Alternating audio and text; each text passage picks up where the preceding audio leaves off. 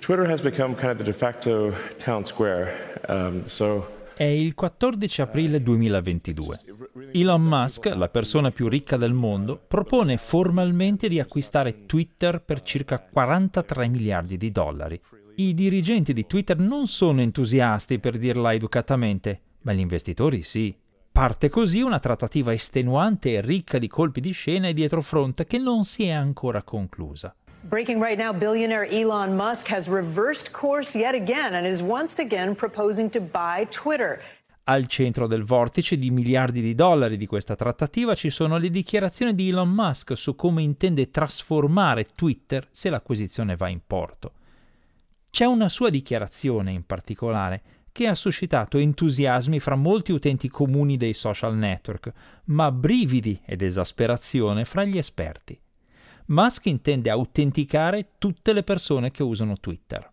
Questa è la storia di un'idea ricorrente, l'autenticazione degli utenti sui social network e su internet in generale, e di come quest'idea apparentemente così ovvia e intuitivamente efficace nel responsabilizzare gli utenti e nel contrastare truffe e odio online sia invece considerata dagli addetti ai lavori un pantano tecnico e giuridico disastroso, se non addirittura un pericolo. Benvenuti a questa puntata del Disinformatico, il podcast della radiotelevisione svizzera dedicato alle notizie e alle storie strane dell'informatica. Io sono Paolo Attivissimo.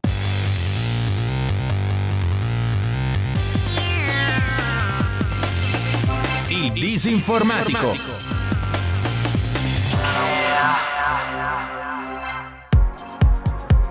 Da anni circola l'idea di contrastare la violenza verbale, la discriminazione, il razzismo e l'odio online, oltre che le truffe e i raggiri, con una soluzione a prima vista molto semplice.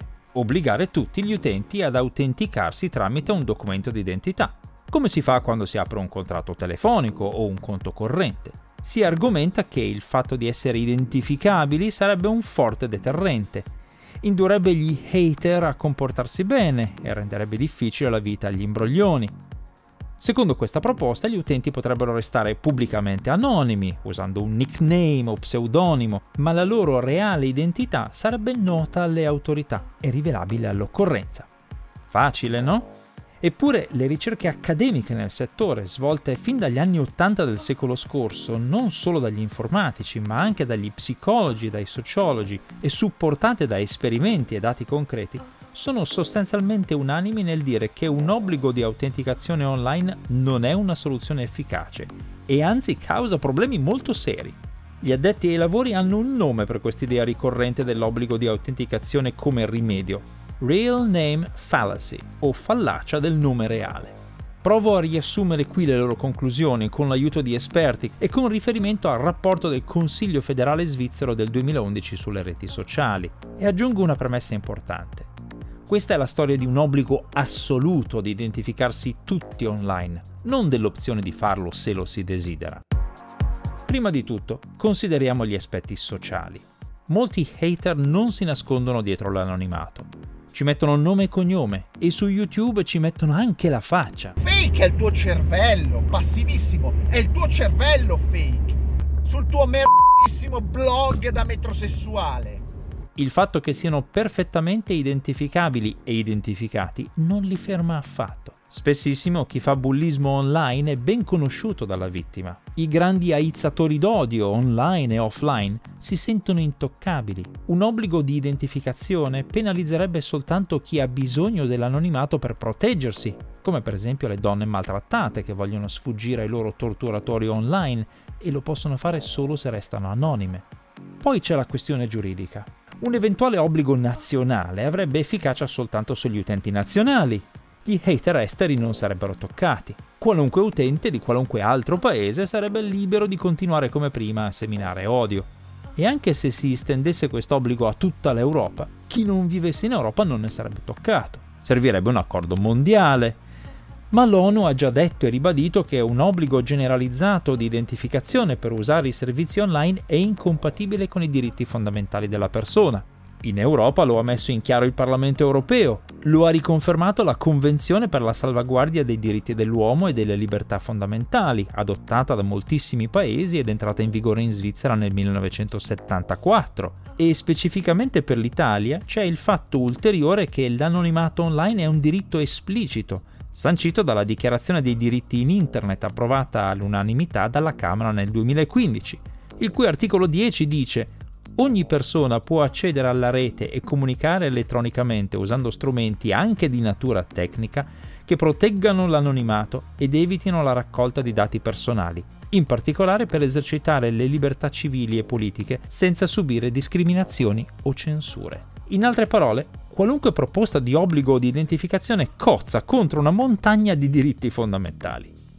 La questione comincia a non essere più così semplice come sembrava. si potrebbe argomentare che magari le leggi si potrebbero cambiare e che il disagio di pochi bisognosi di anonimato sarebbe un prezzo accettabile da pagare per eliminare i truffatori e dissuadere perlomeno i piccoli hater. Ma a questo punto arriverebbero i problemi pratici. Immaginiamo che si faccia un improbabilissimo accordo mondiale per questo obbligo di identificazione. A quel punto sarebbe necessario creare un sistema di autenticazione capace di gestire in modo perfettamente sicuro i documenti di identità di miliardi di utenti. Ognuno di quei miliardi di utenti dovrebbe depositare un documento. E qui parte la raffica di domande. Depositare dove e come? Chi paga per tutto questo? Chi lo organizza? Chi lo verifica? Chi custodisce i dati, vista la facilità con la quale vediamo che vengono rubati? e siamo tranquilli all'idea che i nostri dati personali siano consultabili per esempio da un governo straniero? E cosa si fa per gli account esistenti? Vengono sospesi in massa fino a che i loro titolari non consegnano un documento? Se un utente esistente si rifiuta di identificarsi, che si fa? Lo si banna? Gli si cancellano tutti i dati? E che cosa si può fare per gli account delle persone che non ci sono più? Oltretutto questa procedura andrebbe ripetuta per ogni singolo social network e per ogni singolo spazio digitale pubblico. Facebook, Twitter, Instagram, Snapchat, Tinder, Discuss, Ask, VContact, WhatsApp, Telegram, TikTok, Discord, eccetera, più tutti gli spazi di commento dei giornali e dei blog. A quante aziende dovremmo dare i nostri documenti? E a che titolo un blogger dovrebbe poter gestire i dati personali dei propri commentatori? Forse si potrebbero attenuare tutti questi problemi dando il documento solo a un ente governativo che rilasci una serie di codici di autenticazione da dare ai vari servizi online. Ma resterebbe comunque una trafila estenuante per l'utente che dovrebbe gestire tutti questi codici. E significherebbe doversi fidare di quel governo. Anzi, non solo di quel governo, ma di tutti quelli successivi, di cui non potremmo sapere nulla. Ammesso di superare questi incubi logistici e organizzativi, rimarrebbe comunque un problema tecnico fondamentale. È facilissimo procurarsi scansioni di documenti di identità altrui, ci sono software appositi per crearle ed esistono i furti in massa di scansioni di documenti reali, ne ho parlato spesso in questo podcast. Per gli hater o i truffatori sarebbe banale dare a qualcun altro la colpa dei loro misfatti o semplicemente autenticarsi sotto falso nome, vanificando tutto il sistema. Quindi non basterebbe mandare ai social network o all'ente governativo una scansione, sarebbe necessario presentare il documento originale di persona. Anche negli stati che hanno già un sistema nazionale di identità digitale o di mail certificata, un intruso che dovesse rubarci le credenziali di questi sistemi potrebbe spacciarsi per noi online con tanto di certificazione apparente di cui la gente si fiderebbe ciecamente. Ma c'è un problema finale, che non ha niente a che fare con l'informatica o la logistica.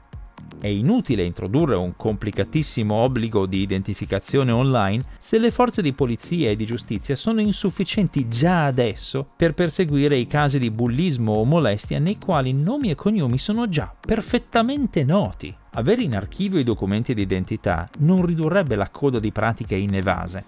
Per questo servirebbe più personale, non più leggi.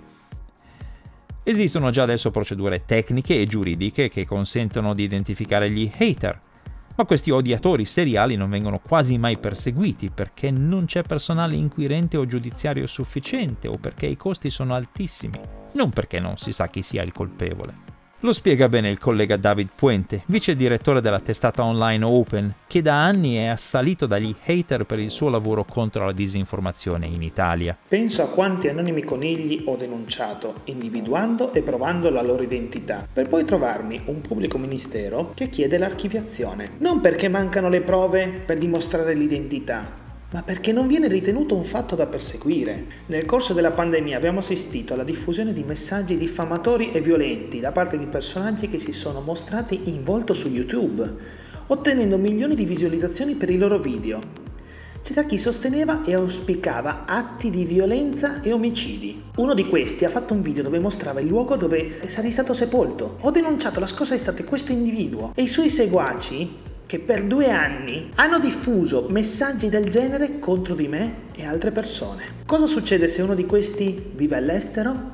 Cafoni e delinquenti si sentono forti e ben difesi, pur mostrando il loro volto. Per fortuna non tutti la passano liscia, sia chiaro, ma il problema non è l'identità. Questa storia, insomma, non ha un lieto fine. Anzi, il finale è ancora aperto e per certi versi è nelle mani eccentriche di Elon Musk. Molti si lamentano che gli esperti sanno soltanto criticare, ma non fanno proposte concrete e così non si può più andare avanti. È vero, purtroppo a volte capita di non avere una soluzione a un problema, ma di essere in grado di dire soltanto quali azioni non lo risolvono, ma rischiano di peggiorarlo. Siamo tutti d'accordo nel voler rendere Internet più pulita, ma proporre di farlo imponendo l'identificazione obbligatoria di tutti gli utenti è come cercare di spurgare una fogna usando un colapasta. Vi ringrazio di aver seguito questa puntata del podcast Il Disinformatico, una produzione della RSI Radio Televisione Svizzera. Le nuove puntate vengono pubblicate ogni venerdì mattina presso www.rsi.ch slash il disinformatico, dove sono a vostra disposizione anche le puntate precedenti. Il Disinformatico è disponibile anche su tutte le principali piattaforme podcast. Come consueto, i testi integrali con i link e le fonti di riferimento sono pubblicati presso disinformatico.info. E se avete commenti, correzioni o segnalazioni, potete scrivermi una mail all'indirizzo paolo.attivissimo-rsi.ch. A presto!